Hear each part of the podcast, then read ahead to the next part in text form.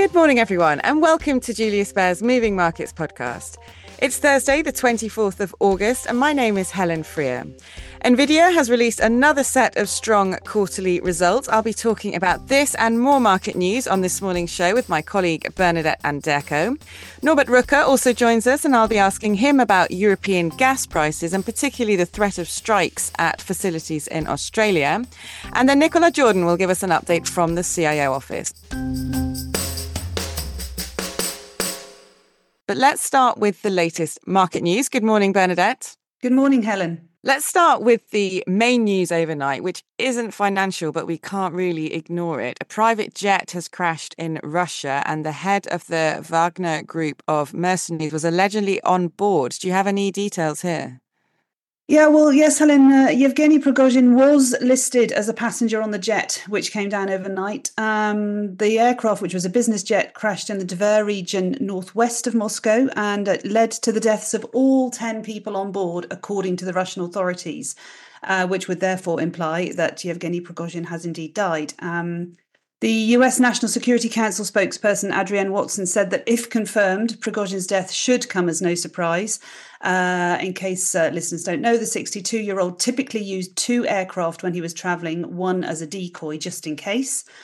That seems to have been the case this time. So there, therefore, of course, there are some arguing that perhaps he's still alive and was actually on the second plane. Um, I think there'll be a lot of headlines uh, over the story in coming days, and we're likely going to hear a lot of announcements from both the U S and other agencies. Whether we'll ever know the truth of the matter remains to be seen. But uh, so far, the Kremlin has not made any announcements. OK, thank you. Um, moving to financial markets, though, what are the main stories this morning? Well, as you already said, um, overnight in the U S, the hotly anticipated results from NVIDIA came out. And as one report uh, nicely put it, the company underpromised and over-delivered. Um, earnings came in at two dollars and seventy cents per share versus two dollars and nine cents per share expected. Revenue came in at thirteen point five one billion dollars versus eleven point two two billion dollars expected. And the company forecast quarterly sales to reach sixteen billion dollars, which eclipses the twelve point five billion dollars expected by analysts. Uh, the company's shares naturally soared. Uh, they were up over six percent in um, extended trading. And in fact, whilst I'm talking about the U S, in terms of uh, market action, the S and P five hundred index uh, closed up one point one percent. That's its best daily performance since June the thirtieth, with ten of eleven sectors positive. So which one was negative, I hear you ask? Uh, well, it was the energy sector, which closed off minus zero point three percent. Uh, the Dow Jones closed up zero point five percent, and the NASDAQ one hundred was up one point six percent, which was its third straight day of gains. And what about in Asia? What's the main news there this morning? Well, Asian markets uh, rose ahead of central bank rate decisions from South Korea and Indonesia, although both uh, central banks are expected to hold their benchmark policy rates unchanged at uh, three point five percent for South Korea and five point three quarter percent for Indonesia. South Korea's producer price index climbed zero point two percent year on year. Um, it's the straight thirteenth month that growth in the P P I has slowed. Uh, the main Asian benchmarks are all higher this morning, and they've certainly been boosted by the NVIDIA results. Equity benchmarks in Japan, Australia and South Korea rose, uh, while shares in Hong Kong have headed for their best day in a month, uh, led again by tech stocks. NVIDIA's Asian-based suppliers also rallied with the tech-reliant South Korean won, strengthening against its Asian peers. Um, in other Asian news, China's two point nine trillion dollars trust industry is showing signs of strain. Um, that's obviously adding further pressure on the economy, and people are concerned about the efforts to improve the health of the local government uh, financing vehicles and the fact that it might not play out as had been hoped. Um, the People's Bank of China did provide further support for the yuan this morning, setting the daily reference rating stronger than estimates. And in bond markets, what's the latest there? In the Southern Hemisphere, Australia and New Zealand bond yields this morning fell, and the U S Treasury yields stabilised after they retreated across the curve yesterday. Um, so in the U S yesterday, the ten-year yield fell thirteen basis points after having touched a two thousand seven high this week. And obviously the policy-sensitive two-year yields, uh, which everyone takes a look at, declined eight basis points. So they're now below five percent. And these moves were invariably helped along by the U S Flash Purchasing Managers Index data for August that came out yesterday, softer than had been expected. And that further echoed the somewhat um, underwhelming Eurozone data that also came out during the day yesterday. Um, another story of note is that the BRICS are now set to invite Saudi Arabia into the group. Um, so leaders from Brazil, Russia, India, China and South Africa have now agreed to expand the BRICS group um, at their summit being held in uh, Johannesburg. This will be the first expansion since two thousand ten. Um, Egypt is another nation that's also being tipped to join, along, along with some others in the Middle East, although the list was still under discussion late last night, so we'll have to await uh, confirmation there. Okay, looking ahead to markets today then, what should we be looking out for? Well, we've got the durable goods orders coming out from the U S today, Helen, and obviously the Jackson Hole Symposium kicks off later today too, so we'll be uh, looking for announcements from that tomorrow. Um, looking at the futures boards now, though, it looks like the markets are all set uh, to open higher today. So that's it from me, Helen. Great. Thanks very much, Bernadette, for the roundup this morning. And Norbert, thanks for joining us this morning as well. Good morning, firstly. Good morning. Let's talk about European energy prices. So they've been making sharp moves up and down over the last few days, bringing back memories of the turmoil we saw last year. What are the reasons for this, Norbert? Well, we have to look as far away as Australia. Australia is a key exporter of natural gas, and there's the risk that strike-related action might disrupt some of the exports over the coming weeks. Uh, like some Asian countries, uh, Japan, South Korea, slightly to a lesser extent China, Europe really depends on imports of globe, basically of natural gas from global natural gas markets. So this shows how interconnected this energy market is, that something, some volatility, uncertainty, some threat as far away as Australia really impacts uh, European prices um, quite uh, drastically. Is the natural gas supply and therefore the energy supply for Europe at risk?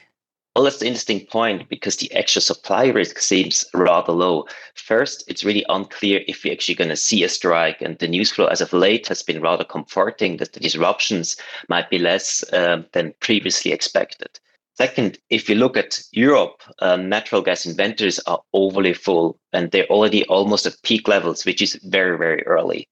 If you look at imports, seaborne imports into Europe, they're already more or less at half of the capacity levels, and they really need to drop further in order to avoid that the storage in Europe starts overflowing before uh, mid-autumn.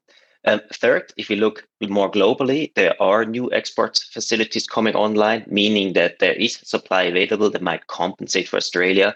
And fourth, if you look at kind of the competitors, in terms of buyers on the market, if you look at Japan, if you look at China, they all have been expanding alternative energy supplies, being it a revival of nuclear, being it the boost in domestic coal mining. There's also anecdotal evidence that there's sufficient supplies to the global natural gas market currently, that the energy situation is really not that tense. So overall, the uh, actual supply risk really seems comparably low. What's our outlook then for energy prices? Um, well, the volatility really surprises us, the reaction in Europe. Uh, it maybe shows a bit how nervous markets still are, maybe in memory of the turmoil of the things that happened last year. So overall, this episode that we've seen over the past days, past weeks, really for us looks like a nervousness attack a bit. Uh, we stick to our cautious view. We still see downside to prices, especially pronouncedly this risk over the coming weeks. And what really strikes us is how little the market cares how full the storage is, that really um, exports need to drastically be lower. And usually for something like that to happen, you need a price uh, signal. Uh, so while we stick to our view, I think that this episode of volatility is comparably short-lived and should ease, uh, should fade away comparably soon. That's it uh, from energy markets. Thanks very much, Norbert. Good to talk to you this morning. Now, Nicola, welcome back to the podcast. Thanks for joining this morning as well. Markets have definitely had a challenging month so far in August. What do you make of the latest developments? Yeah, thank you, Helen, and good morning, everyone. Well, to be honest, we are not overly concerned about this short-term correction.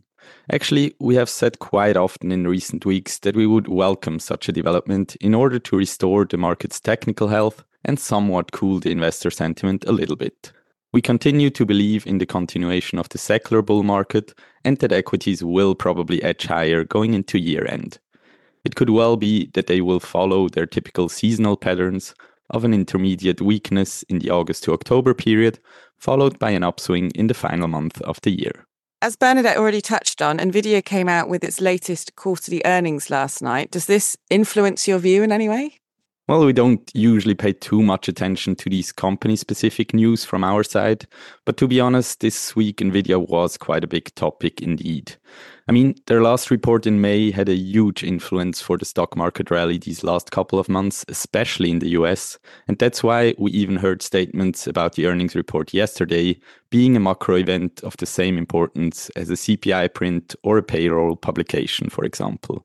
As we have heard it from Bernadette, NVIDIA once again beat expectations quite remarkably, so let's see how the market will react to it and if this whole A I theme continues to have the potential to pull the broad market further up. I also want to ask you about central banks. Jerome Powell will be speaking at Jackson Hole tomorrow. What are you expecting to come out of this speech? The market seems to be a bit nervous in anticipation of that speech, uh, especially as there is very little information about what the main topics there will be.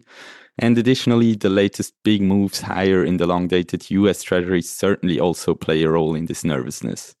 But in general, we think that the market has actually already fully discounted a shift towards this higher for longer rate scenario, and it is far from certain that Powell will deliver another bearish message tomorrow. In other words, we think a lot of negative news is already priced in, and yields are still attractive at current levels. That's why we maintain the positions in longer-dated U S Treasuries in our mandates for the moment. That's all from my side. Back to you, Helen. Okay, thanks very much, Nicola. Good to hear your thoughts this morning. So that is all for today. Thanks very much to today's guests, and thank you all for tuning in. If you enjoyed today's show, don't forget to subscribe, and please also leave us a review on whichever platform you like to listen on. We'd love to hear your feedback. And do join us again tomorrow when I'll be speaking to more of our colleagues, including Tim Gagey, who will provide our usual Friday update on currencies. Until then, have a great day, everyone, and bye for now.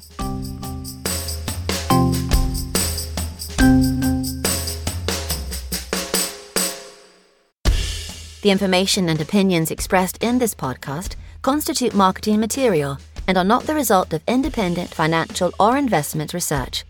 Please refer to www.juliusbaer.com forward slash legal forward slash podcasts for further other important legal information.